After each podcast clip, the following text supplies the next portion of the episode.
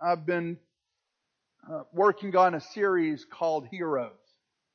And uh, this is taken from Hebrews chapter 11, also known as the uh, Hall of Faith by some.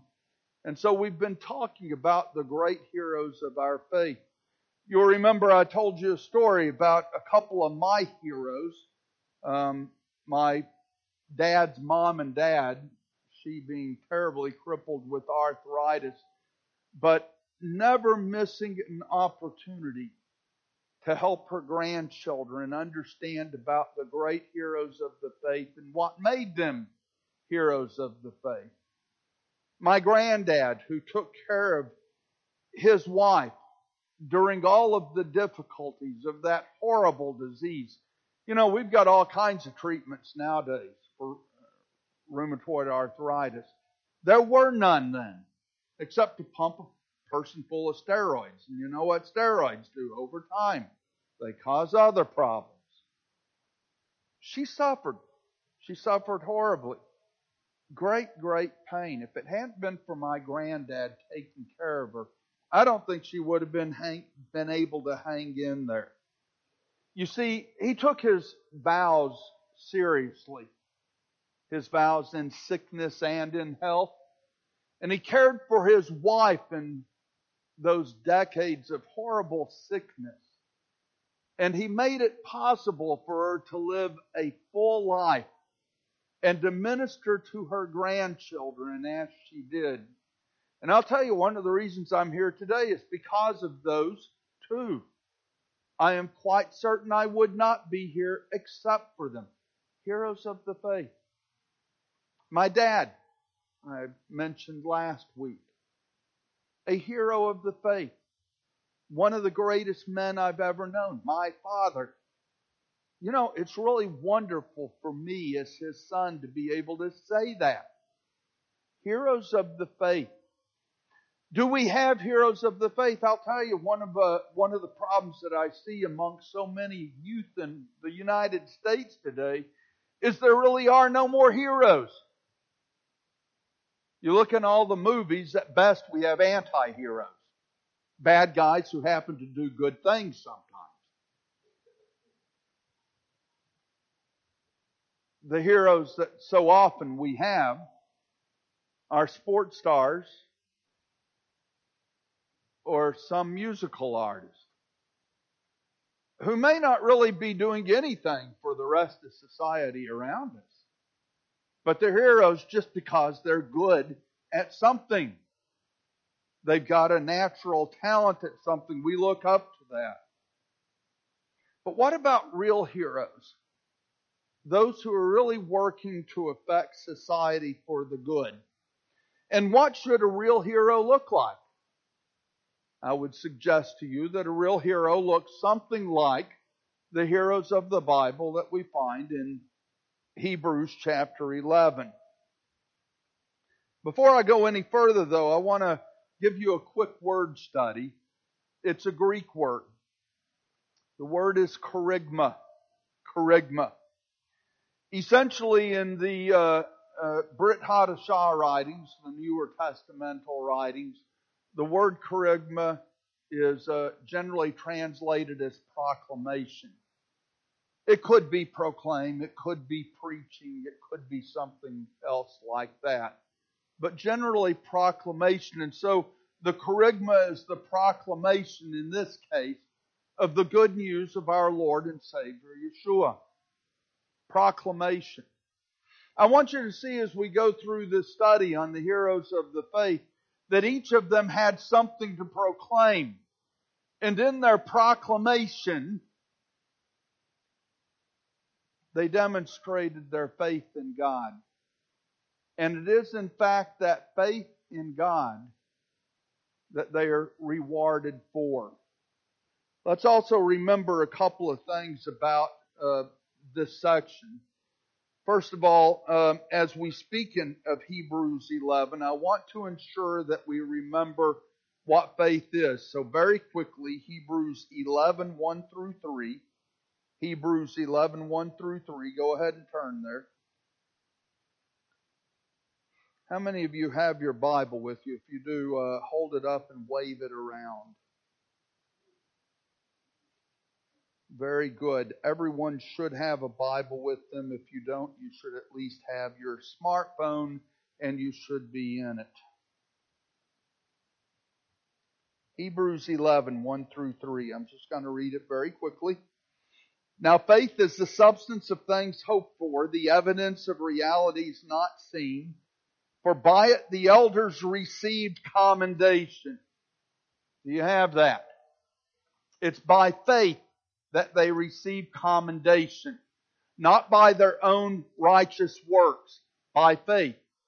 Now, I'm not therefore suggesting that we don't do righteous works. We should.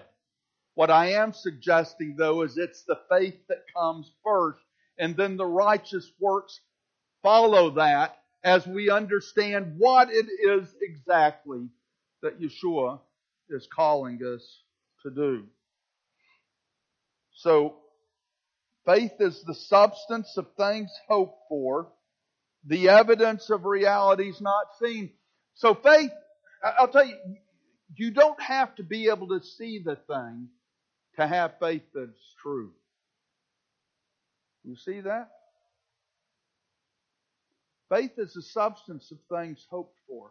What is it that God has put on your heart that you want to see? At one point, God on, put on my heart that I wanted to see the work among the Lemba in Zimbabwe grow substantially.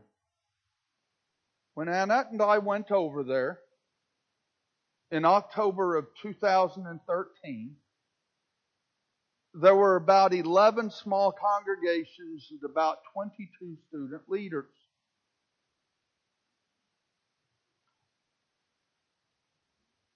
I knew that God was calling us in our time there to work diligently, to work aggressively, to work tirelessly, to build, because we may not be there long.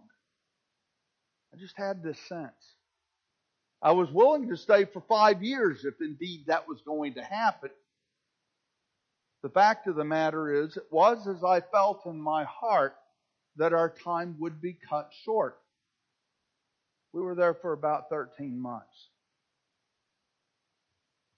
In working the way that we did, praying to God and being aggressive in the work, not being willing to simply sit still or play it safe or whatever else, we were able to see the congregations increase from 11 to 55 within that year, and the number of student leaders increased from 22 to somewhere between 75 and 80. Now, when we got there, there were just 11 congregations, very small, and 22 student leaders. Faith for us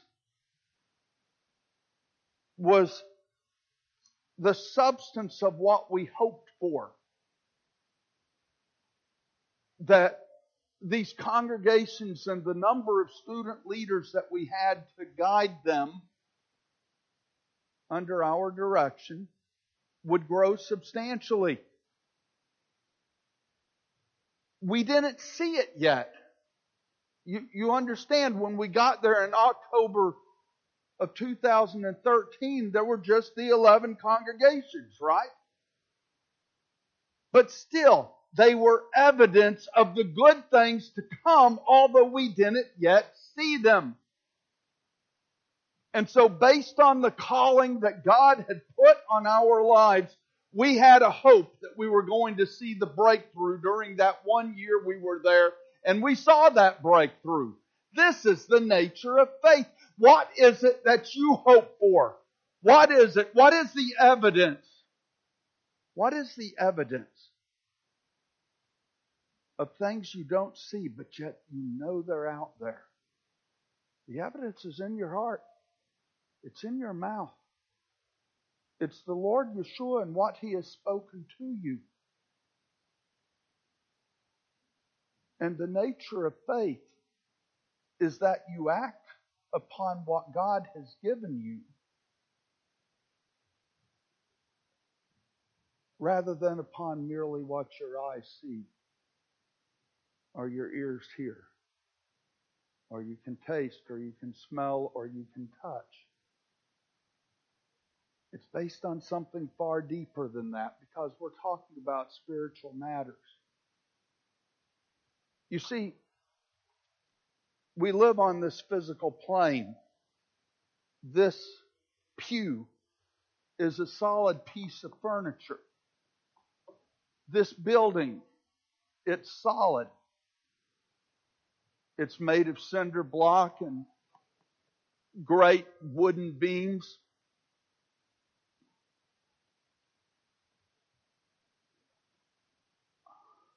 This is not the real reality, though, folks. I know it's the reality for our physical bodies. But we are actually spirits placed within the sukkah of the flesh. The sukkah, a temporary dwelling, right? We are spirit placed within the sukkah of the flesh. And so the reality is actually the spirit world. That's all around us.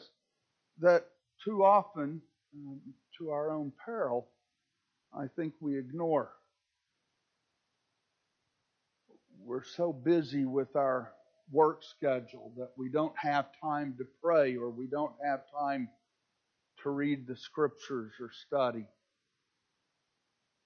We're so busy with family or with our kids' sports or whatever else that we don't have time to spend with God.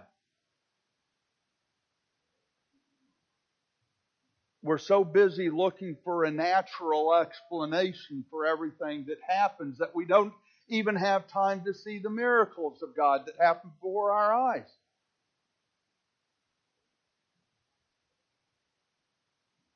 You see, the nature of faith is to understand that we live in a spiritual plane, even if we don't necessarily see it. There's a spiritual battle that's going on around us all the time. There are spiritual beings that affect us. We meet God on this spiritual plane most often. And even if we meet God through a wonderful individual like Caleb here, I will tell you that it's not just Caleb we're meeting on this physical plane. It's the Spirit of God that lives within Caleb that we're meeting. And that's definitely on a different plane than the physical, you understand. So, the nature of faith is not based on our senses, what we see, what we hear, what we taste, what we smell, what we touch. Rather, it's based on the substance of things hoped for, the evidence of realities not seen. The reason why these people are mentioned here as heroes of the faith is because they had this faith. They didn't live their lives based on their senses. They lived their lives based on what God told them to do, and they went and they did it.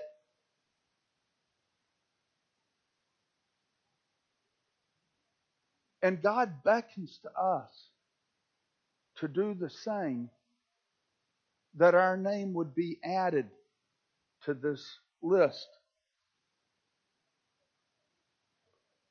I also want to speak about Hebrews 11:6 real quick. Now, without faith, it is impossible to please God.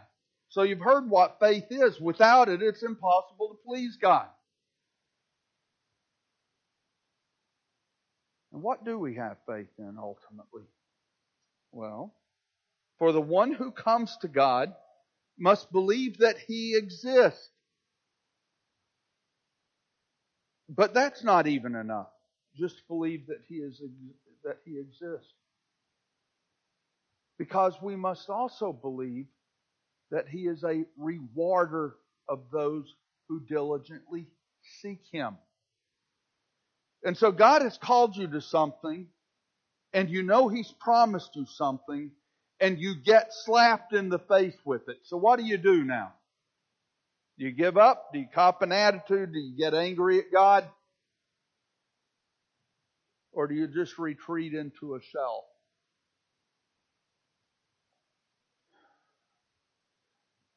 Or do you get up? Do you let God dust you off? And you get back into the struggle again? Well, you see, people of faith, it's the latter. Because being a person of faith is not a guarantee that things are going to go well for you on this earthly plane or that life will be easy. In fact, sometimes it can be just the exact opposite. Ask our brothers and sisters who live in the Islamic world. And they'll be able to explain it. Because you see, when one gives up the false god Allah of Islam and follows Adonai, the one true God of the scriptures,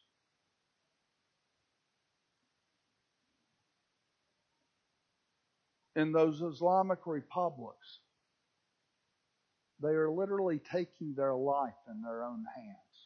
Actually, they're putting their life in God's hands and they're saying, God, whether it's by my life or by my death, I'm going to serve you.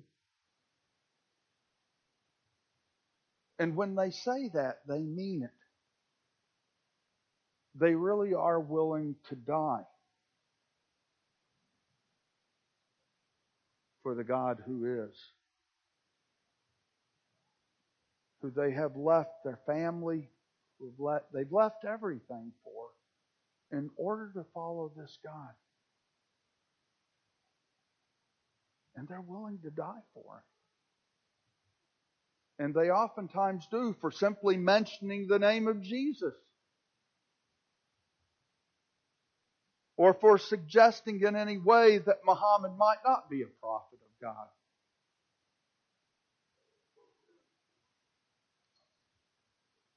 This is faith. So, we have covered um, both uh, Abel and Enoch. So we're going to move on to Noah today. One other thing that I'm doing is as often as possible, I'm also covering one of the apostles, one of the emissaries of Yeshua. Because I'll tell you what, it's important. It's critical that we understand the work of Yeshua's emissaries if we want to understand our own work today. So I'm starting in um, Hebrews 11, verse 7. I'm going to read through 16 today. And we read, By faith, Noah, when warned about events not yet seen, you, you see that. Warned about events that he had not seen. Events not yet seen. There never had been storms like we're about to come upon the earth.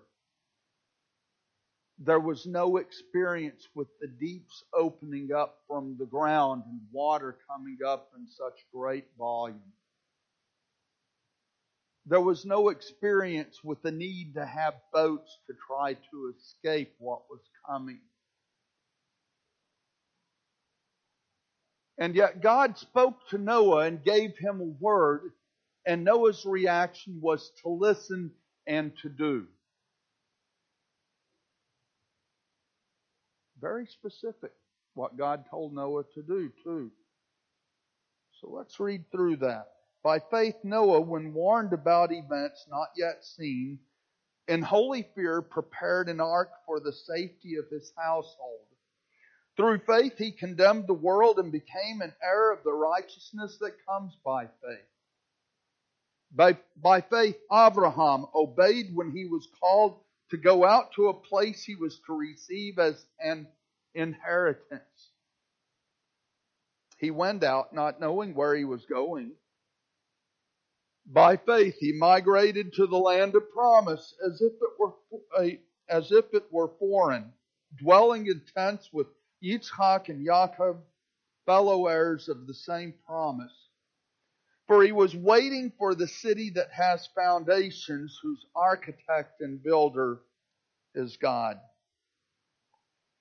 By faith, even Sarah herself received ability to conceive when she was barren and past the age, since she considered the one who had made the promise to be faithful.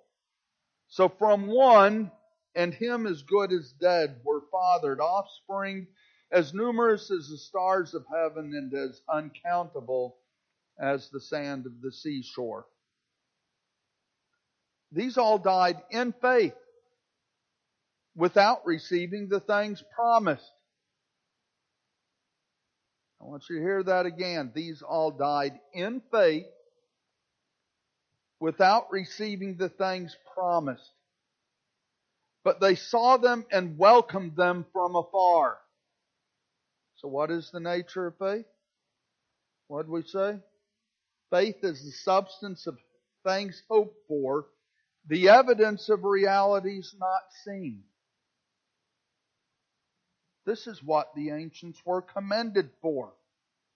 They had this faith. This is what God is calling us to possess, to have, to walk in. A faith that helps us to rise above all of the challenges of the day, all of the fears of the day, all of the concerns of the day.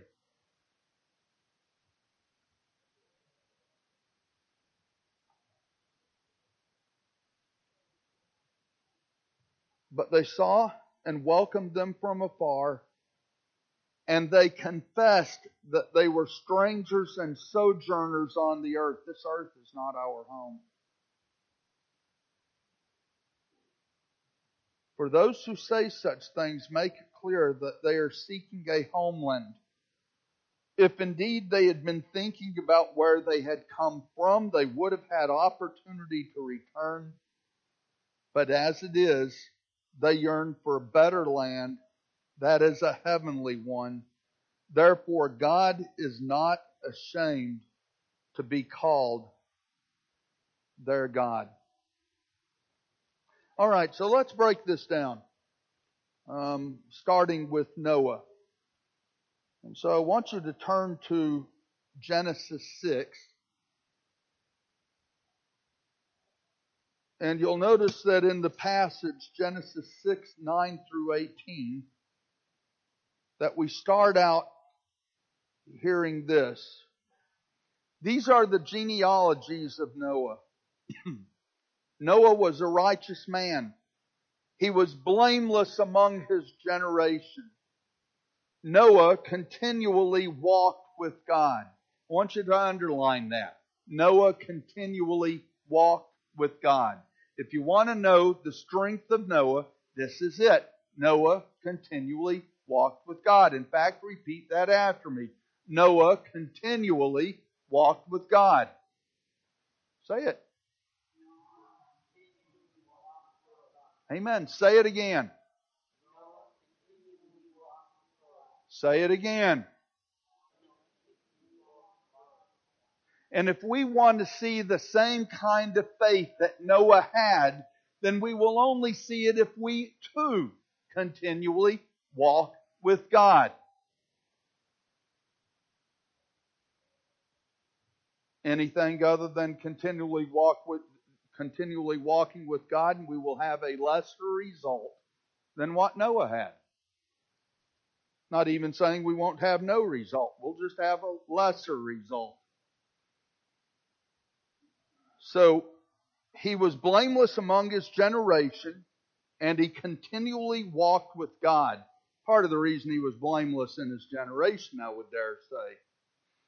If you're continually walking with God, you're probably not going to have time to get into trouble. Does that make sense? Yeah, sure. Noah fathered three sons Shem, Ham, and Japheth. Now the earth was ruined before God, and the earth was filled with violence. God saw the earth, and because, and behold, it was ruined because all flesh had corrupted their way upon the earth. Then God said to Noah, The end of all flesh is coming before me, for the earth is filled with violence because of them. Behold, I am about to bring ruin upon them along with the land. Make for yourself an ark of gopher wood. You shall make the ark with compartments and smear pitch on it, both inside and out. Now, this is how you shall make it. The length of the ark, 300 cubits.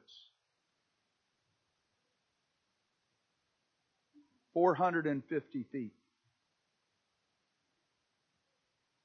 One and a half football fields. That's how long this thing was. It's bigger than this building. That's how big that ark was. Its breadth, how wide it is, 50 cubits, so 75 feet wide. This thing was big. Really big. And its height, 30 cubits, 45 feet high. It's huge.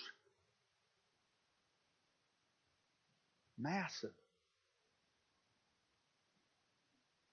And Noah, with his wife and their three sons and their wives, were supposed to build this massive edifice out of this special kind of wood, which is very hard, very resilient against letting water in, and when properly sealed, is watertight. There is no water that's going to come in. It's flexible though. It could handle the bends and everything else that would happen in violent seas. But with something so big and so heavy, it also rode very heavy in the water so that it wasn't pitched about as a smaller vessel might be. But this took an immense amount of work in order to build it.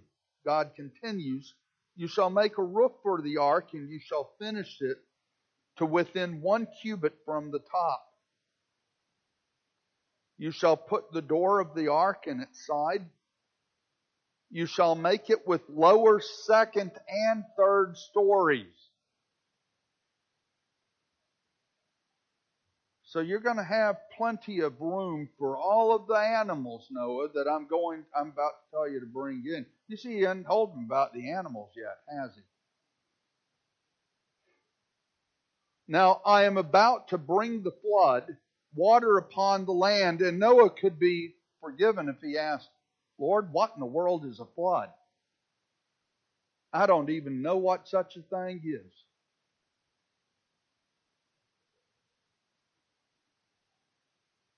You see, God doesn't explain everything. He tells us the essentials of what we need. And then we have to ask ourselves the question do we obey or do we not? You shall put the door of the ark in its side. You shall make it with lower, second, and third stories. Now I am about to bring the flood, water upon the land to destroy all flesh, in which is the spirit of life from under the sky. Everything that is on the land will perish. but I will establish my covenant with you. So you shall come into the ark, you, your sons, your wife, and your sons' wives with you. So God made a covenant with Noah. And through Noah, this covenant was to Noah's wife, to his sons, and to his sons' wives also. As I said earlier, God is looking for a people to call his own. Not merely an individual, but people to call his own. And he is forever on a quest to bring back relationship between himself and fallen humanity. And he invites us to be part of that. Now let's think about Noah for a minute. He lives in this society that is terribly violent. I'm sure every one of us who read the news, anyways, have been terribly riveted. Terribly riveted by the slaughter of those innocents in northern Mexico. My goodness. How horrible. Mothers and their children.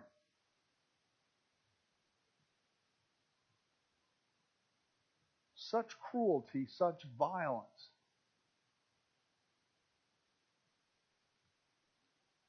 This is what Noah was living in. He was living in violence like this times 10, times a 100, times a 1,000. And God gives him these very unusual instructions go and build this ark. Can you imagine the mockery he was held up to by those around him? This violent society that had long since left behind the knowledge of God. Can you imagine the threats that he received? I'm sure that he did receive threats. You're such an idiot. Maybe we'll just rid the world of you.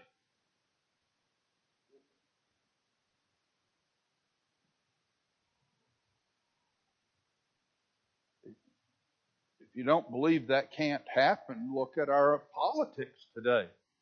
How ugly they've become.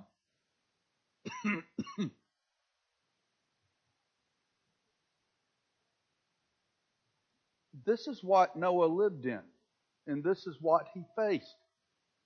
And yet God had given him a commandment, and what was Noah's response to obey God and to do it? What did I say about him? He walked with God continually, right? And so he had the strength to obey and to, to do that that God had called him to do.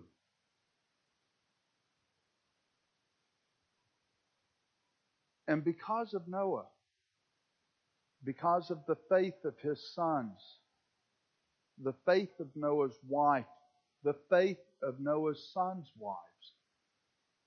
You and I are sitting here today. Noah's faith bore eternal dividends for all of us who are sitting here. Without them, without the faith that they demonstrated, we may not be here. You see, this is the nature of faith. Faith does something even when our senses say, gee, I just can't see it. But I know the one who's the author of this idea, the author of this commandment. And I know he's faithful. And therefore I will do it. What my senses tell me really doesn't matter. It's what He's telling me. And based on what He's telling me, even though I don't understand, I will do it. That's the nature of faith. And that's what makes a hero of the faith. Noah is a worthy hero to have. Let's go on to Abram. Although it's interesting that in Hebrews 11, they give him the name that God gave him when God changed his name from Abram to Abraham. Abraham, father of many nations. Genesis 12, 1 through 3. Then Adonai said to Abram, Get going out from your land and from your relatives and from your father's house to the land that I will show you. My heart's desire is to make you into a great nation. Promise number one. To bless you. Promise number two. Promise number three is to make your name great so that you may be a blessing. My desire is to bless those who bless you. But whoever curses you, I will curse. And in you, all the families of the earth will be blessed.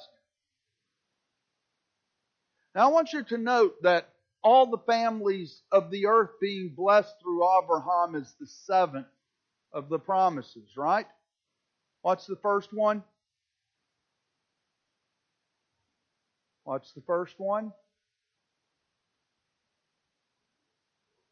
Come on, it's for the land, isn't it?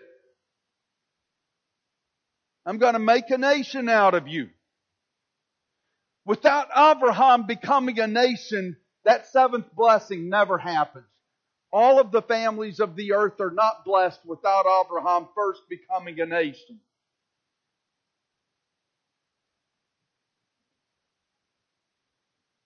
Why do you think Satan worked so hard against the nation of Israel?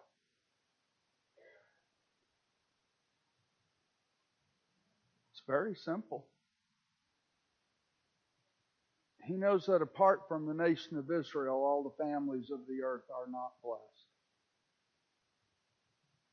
He knew it then, he knows it now. And therefore, as you read your news, you will continue to see that pretty much the entire world will continue to work against the nation of Israel, even as Israel blesses the entire world. I don't want to make Israel sound like some kind of unique, perfect super people. They're not. They're people just like you and I. But God has called Israel to be a light to the nations. And apart from Israel, God's great blessings are not going to come to pass for the rest of the world.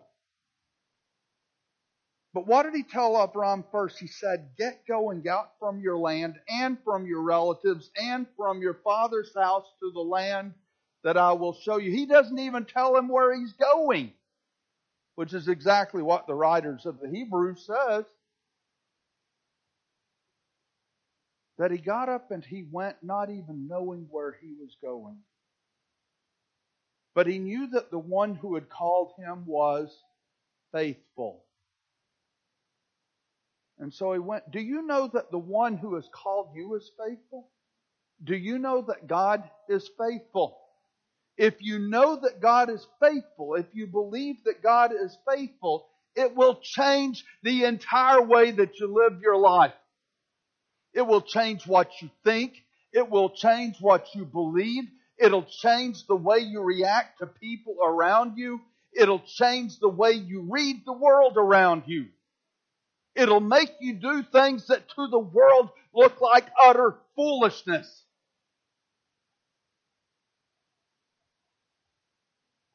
What Noah did was utter foolishness to the world around him, but he did it. He did it because of faith. What Abraham did, leaving his family behind, his mother, his father, his father eventually came with him though. Isn't that amazing? They traveled together for a period of time the old idol maker, Terah, traveled with the monotheist Avram, his son. Wow, this is good stuff. Are you a person who has influence in your family?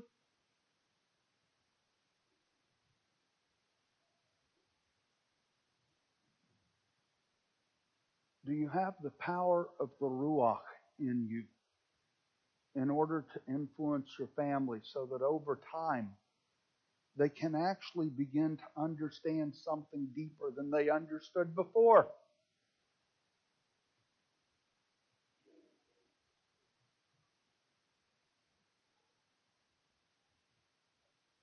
If you do, you'll be able to change the society around you. Abraham had authority even with his father.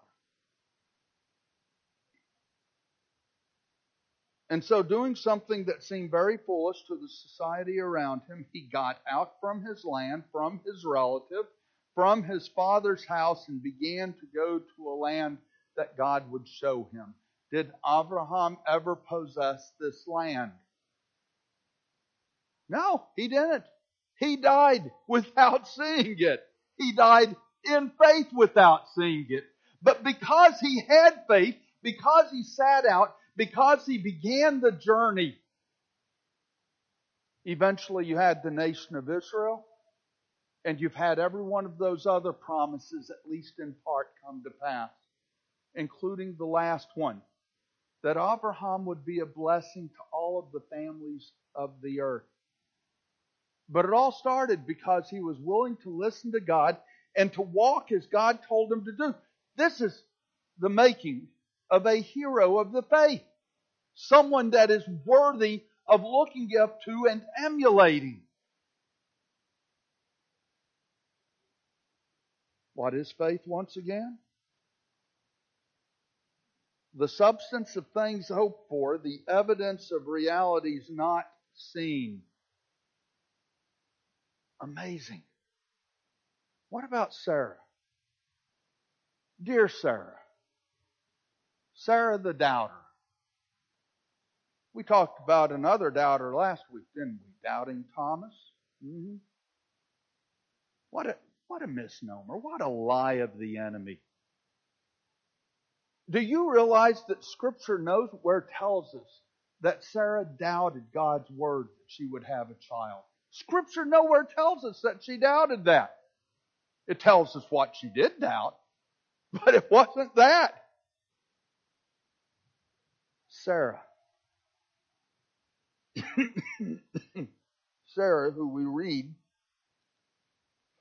by faith herself received ability to conceive when she was barren and past the age, since she considered the one who had made the promise to be faithful. Now, the writer of the Hebrews tells us she had faith. She believed.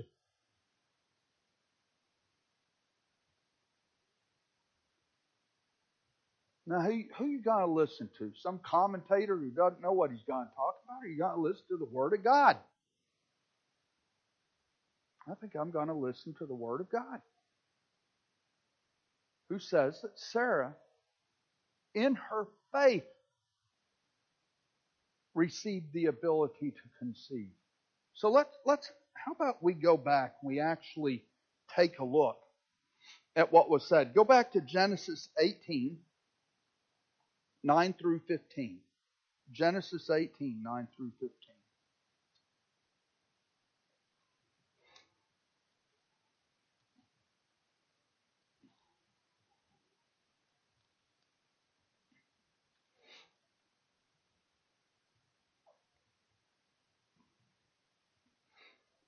Now, God and a couple of angels have come and visited Abraham. And God is about to negotiate with Abraham for what happens to Sodom and Gomorrah and the cities of the plain. Pretty amazing. What would you do if God came and visited you? What would I do? First of all, would I have the eyes to see that God is visiting me? That's the first question. The second question is assuming I had the eyes to even see that God was visiting me, how would I handle that? And would I be someone of enough substance that God would feel like it would be worthwhile negotiating with me? Would God see in me a great enough concern for my fellow man, for the people around me,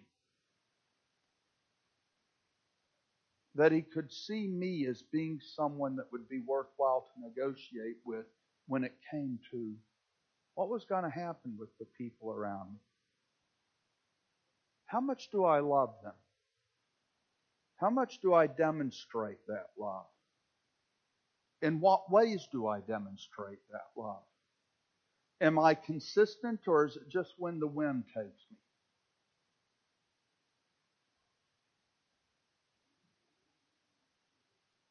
You see, Abraham was weighed in the balance, and he was found to have substance. And so Almighty God negotiated with Abraham. Well, anyway, Sarah was there also. And so when they had come, when they had been seated, when they were being refreshed, we then read from verse 9 Then they said to him, Where is Sarah, your wife? There in the tent, he said. Then God said, I will most surely return to you in about a year's time, surprisingly. Sarah, your wife, will have a son. Sarah was listening at the entrance of the tent, which was behind him. Now, Abraham and Sarah were old, advanced in years. Sarah had stopped having the way of women. So Sarah laughed to herself, saying, After I've grown decrepit, can I have desire? And my Lord so old? Lord, we're a couple of prunes. Can I actually have desire at this point in my life? That's what she laughed at.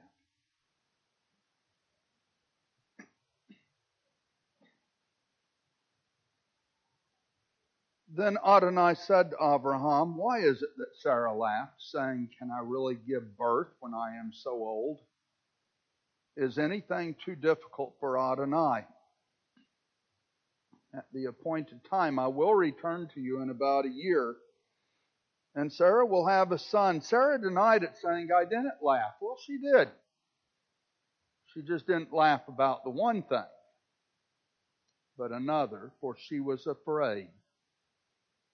But he said, No, for you did laugh. Sarah had faith to believe,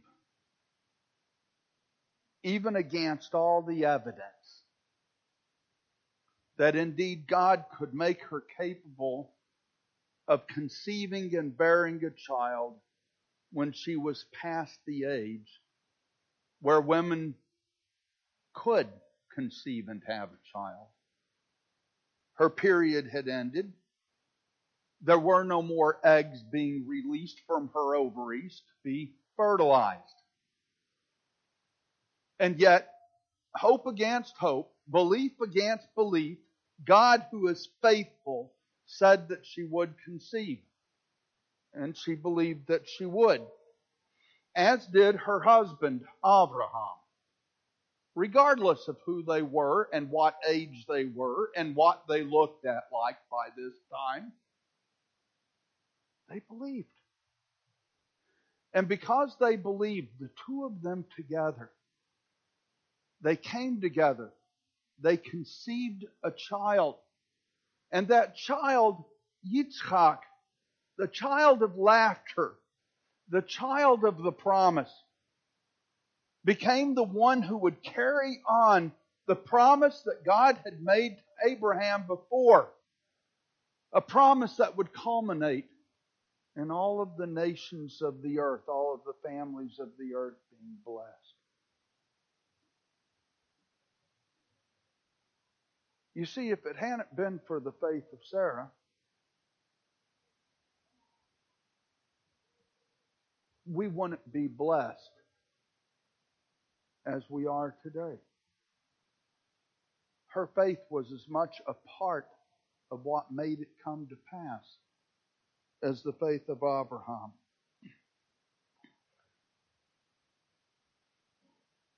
I want to finish with this story, I want to talk about the emissary of Yeshua, Yaakov. Um, in your English versions, he'd be referred to as James.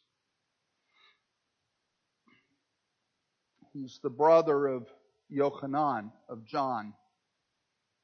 He and John were known as sons of thunder. Apparently, James was the elder of the two because he's always listed first.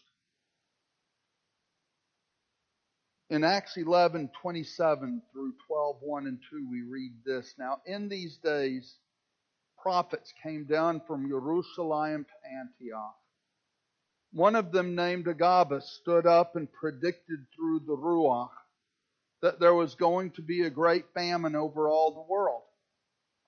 Well, this famine took place during the reign of Claudius. So the disciples decided to send relief to those brothers and sisters living in Judea, each according to his ability. This they did, sending it to the elders by the hand of Barnabas and Shaul.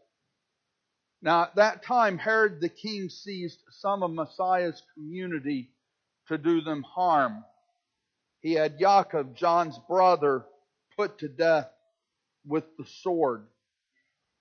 Let me tell you a little bit more about Yaakov. Three times we read about Yaakov, John, and Peter being invited by Yeshua to witness events that no one else saw. These three really were kind of his inner circle. We see them in the same room with Yeshua when the daughter of Jairus was raised from the dead in Mark 5, 37 through 47. We see the three of them at Yeshua's transfiguration in Matthew 17, 1 through 3. And we see them during the time of Yeshua's agony in the Garden of Gethsemane in Matthew 26, 36 through 37. He may have been a sleepyhead, but he was at least there with his Lord and Master. Now, he wasn't a perfect man, just like none of us is. In Luke 9, 51 through 54, we find out he desperately needed to grow in the grace of God at a certain point.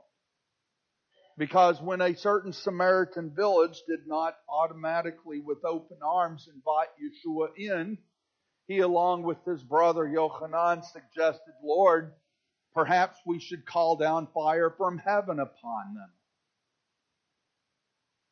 A suggestion that drew him a quick rebuke from the Lord. But let's talk about what happened with Yaakov. He had followed Yeshua faithfully through those years when he was walking with him. And he very quickly became one of the leaders of the congregation after Yeshua was put to death. And he, along with all the others, realized that Yeshua had conquered death and had been raised from the dead. It became his proclamation. And because of his proclamation, he was arrested by Herod and put to death, stabbed through. Well, let's see what's going to happen with this, uh, this one who proclaims that this man, Yeshua, rose from the dead and conquered death. We'll see if he can conquer death ram him through with the sword, and he dies. But he died because of his proclamation. It meant something to him. He understood what his proclamation was, and he was willing to make it for a reason. So I started out speaking about proclamation. And I want to end with this. The question of the fate of Yeshua's emissaries. Um, Simon, would you please get the children? Are they here? Don't let them in yet. Simon, Simon, don't let them in yet. Don't let them in yet. I just wanted to make sure they were down here. Thank you.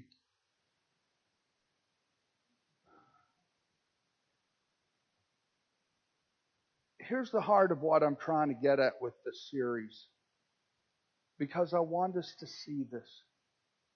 Because if we truly say we have faith in Yeshua, then it's going to show in what we think, what we say, what we do, how we react to life around us. The question of the fate of Yeshua's emissaries also gets to the heart of the reliability of the kerygma, of their proclamations of what had happened. Did the apostles, did the emissaries really believe that Yeshua appeared to them after his death, or did they fabricate the entire story? How reliable are the resurrection accounts?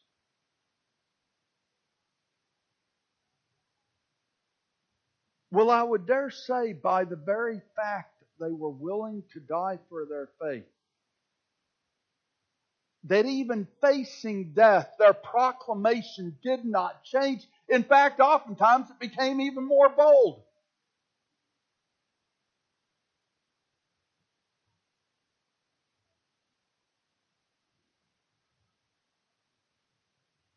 You see, Stephen,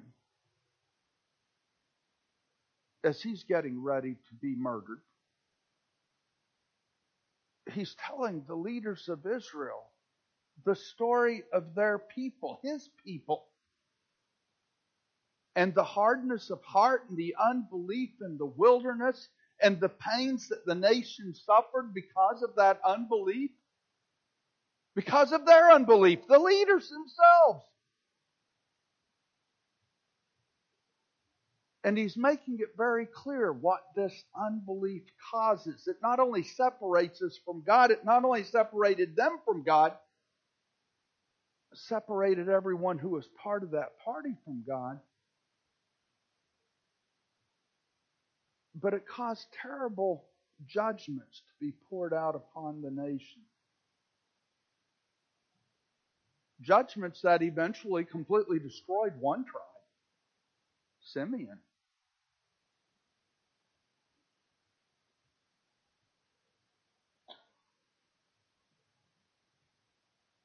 Because of the lack of faith. And yet, here we've got Stephen, who, as he's making his argument, and it becomes apparent to him that they're going to kill me anyways. And because he knew that the one who had called him was faithful, he didn't back away from the proclamation. He made it even clearer and more blunt and stronger. And indeed, they became so angry, so infuriated, they plugged up their ears, they ran towards him. They began hurling stones until he died under this hail of stones.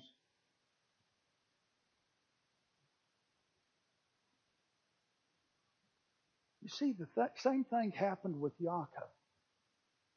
He was the first of Yeshua's emissaries to be put to death for his faith, to be martyred. He was faithful to Yeshua. And yet he, even as Abraham, did not see the promise that was given, though he died in faith yet.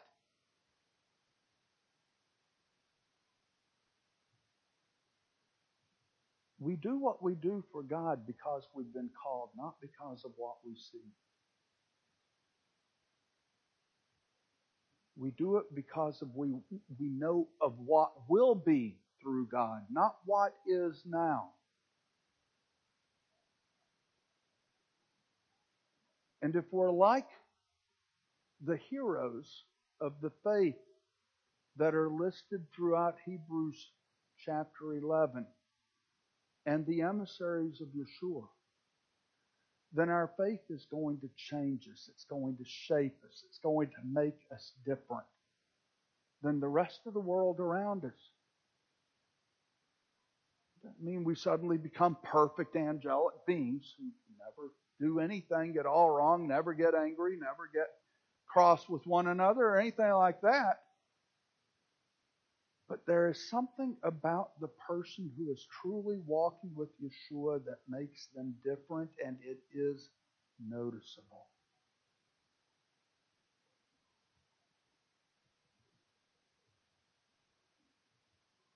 Let's walk together. And let's become exactly who Yeshua has created us to be. That we can change our city. Remember, you are not to fear, you're to be bold. Because God knows exactly where He's put you, He knows what period of time He's put you, and He's put you here for just such a time as this. You're to be a hero of the faith also. Amen. Amen. Please bring the kids in.